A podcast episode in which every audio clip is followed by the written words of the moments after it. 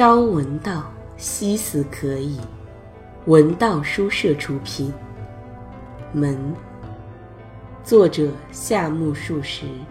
这本书是爱情三部曲里的悲剧终结，也是作者晚期一系列作品的序曲。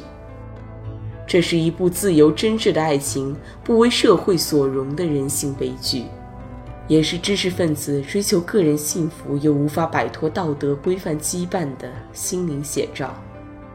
本书是夏目漱石反自然主义的代表作品之一，作者以现实主义与浪漫主义相结合的手法，创作了一个伤感的世界。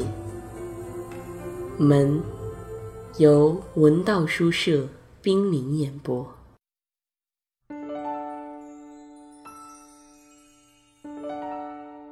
小六弟，仙湖吃饭间的还是仙湖课堂间的？阿敏问道。小六终于在四五天之前搬至哥哥家来了，所以今天不能不帮着把纸拉门重新糊一糊。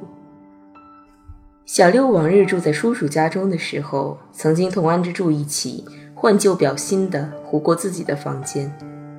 那时他俩在盆里打浆糊，使用竹篦这样的工具，大致都按正规程式干的，但是等纸干透，把拉门往原处装时，两扇拉门都曲得走了样，无法嵌进门槛的滑槽了。后来两人又遭到过一次失败，那是听从神母的吩咐，在糊纸前先用自来水哗啦哗啦地冲洗门架，但是干了之后也走了形，很难装上了。嫂子，糊拉门时要小心，不能先用水冲洗呢。小六边说边从吃饭间面向廊庑的地方撕拉撕拉地开始扯掉旧纸。廊庑的右侧是小六那呈弯折形的六铺席房间，左侧是向前突出的正门，对面被一道同廊庑呈平行走向的墙所挡，这就围成了一个方形的内院。一到夏天，大波斯菊盛开，夫妇俩很欣赏每天清晨露水浓重的景色，也爱在墙下去竖起细竹子，好让牵牛花攀附。两人又往往一起床就去数当天早晨开了多少朵花，乐此不疲。但是秋冬之际，花草都枯萎了，院子像是成了一小块沙漠地，看着也感到凄凉。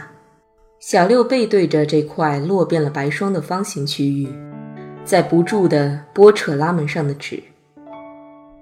朔风不时刮来，从身后向小六的光头和头颈处扑打，小六也就不时想由露天的走廊上退回六铺席房里。他闷声不响，用发红的手扯着，又在铅筒里搓脚抹布，擦洗拉门的木格子。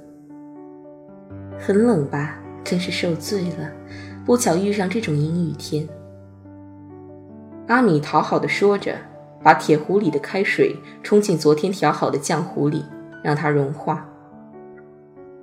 其实小六心里非常鄙视这种家务劳动，尤其是近来被迫处于难堪的境地，使他手持抹布，自己也抱着有一些人格受到侮辱的想法。小六昔日在叔叔家也干过这种家务，但那时候无非是为了消遣，记得不但没有什么不快，反而欣慰不浅了。可是现在大有环境迫使自己认命，舍此之外干不了其他事的味道。廊庑上这么冷，就更令他恼火了。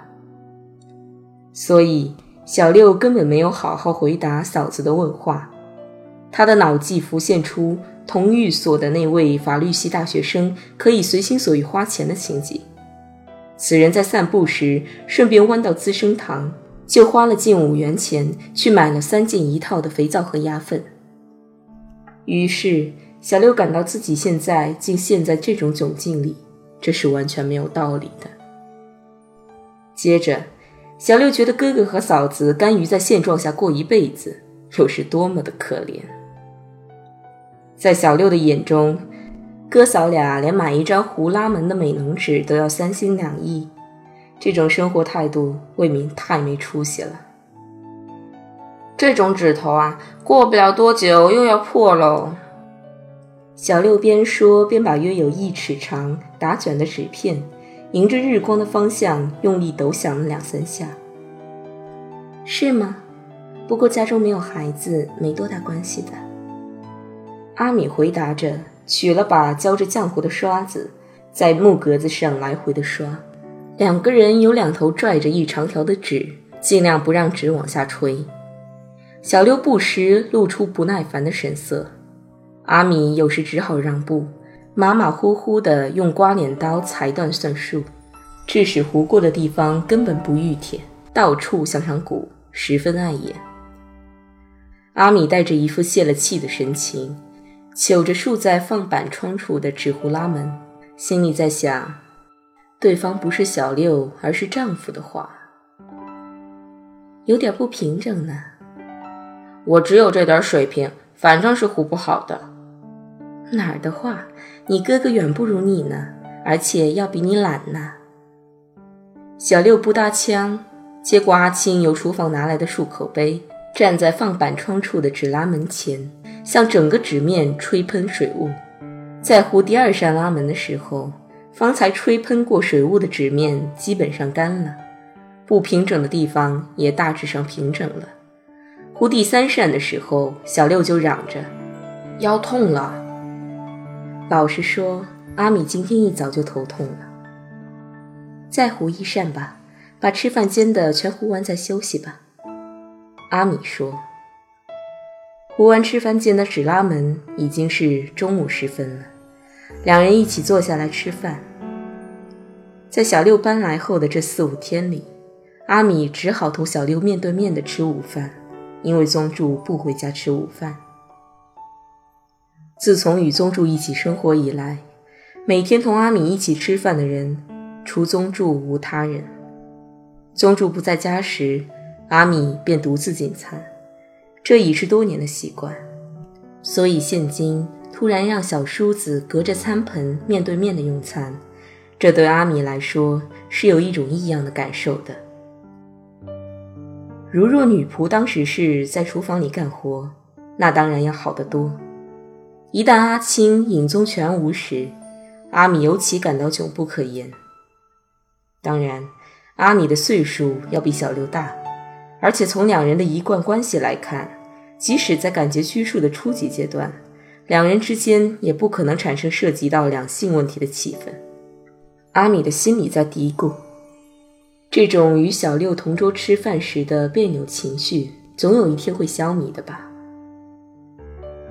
在小六搬进来居住之前，阿米根本不曾料到会出现这样的情况，所以格外发窘。阿米平时只得在吃饭间尽量讲话，聊以填补一下那百无聊赖的间隙。但是很不幸，今天小六的头脑里来不及闪出适当的方法来应对嫂子的这一番用心。小六弟，那边寓所的伙食好吗？听到嫂子这么问，小六当然不能像昔日由寓所来此做客时那么坦率地回答。哦，不怎么样。小六总算蹦出了这么一句话，语气相当含糊。所以在阿米听来，有时也理解成大概是嫌我们招待不周吧。在这种沉默中，小六有时也猜得到嫂子在想什么。阿米今天头痛，所以尤其不耐烦，面对餐盘时也不像平时那样竭力来左右席间的气氛，何况努力没有得到反响，就更加沮丧了。就这样，两人比糊纸拉门时还要少开口地吃完了饭。午后大概是比较熟练了的关系吧，干得比上午有起色，但是两人之间的气氛反而比饭前更疏远了。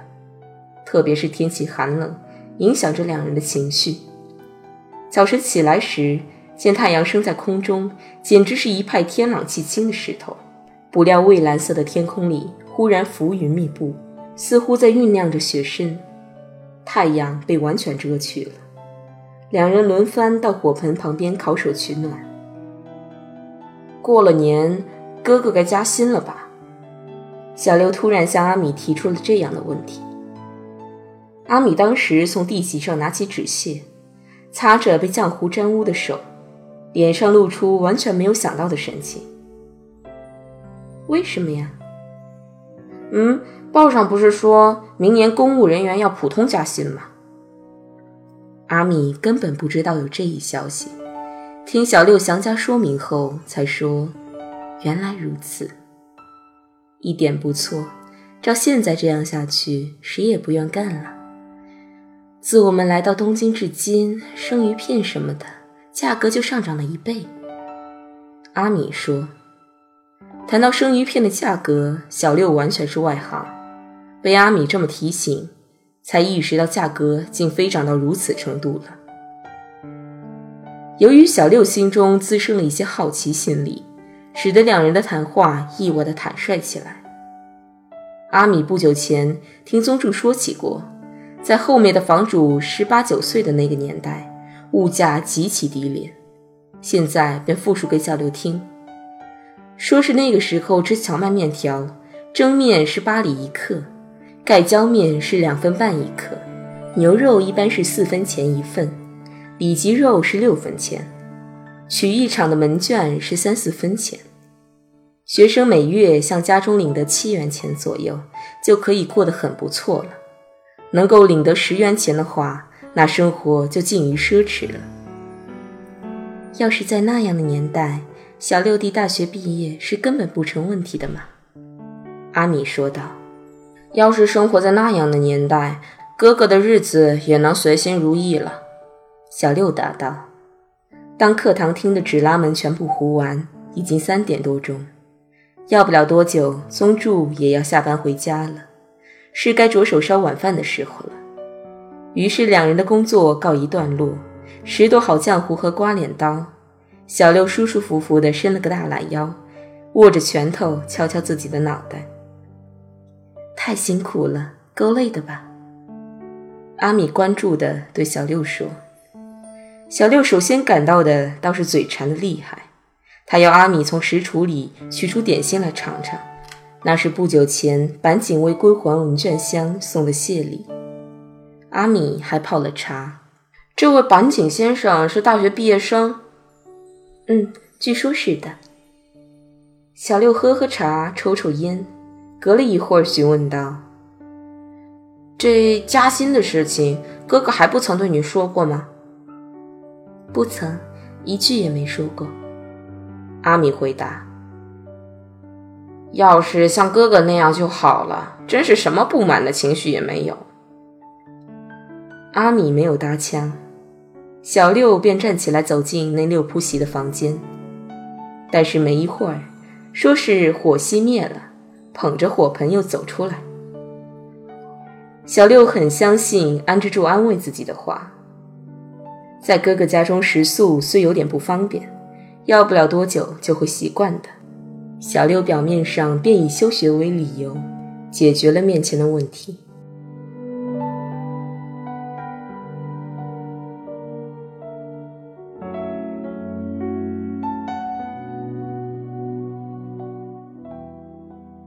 文道书社出品，感谢您的收听。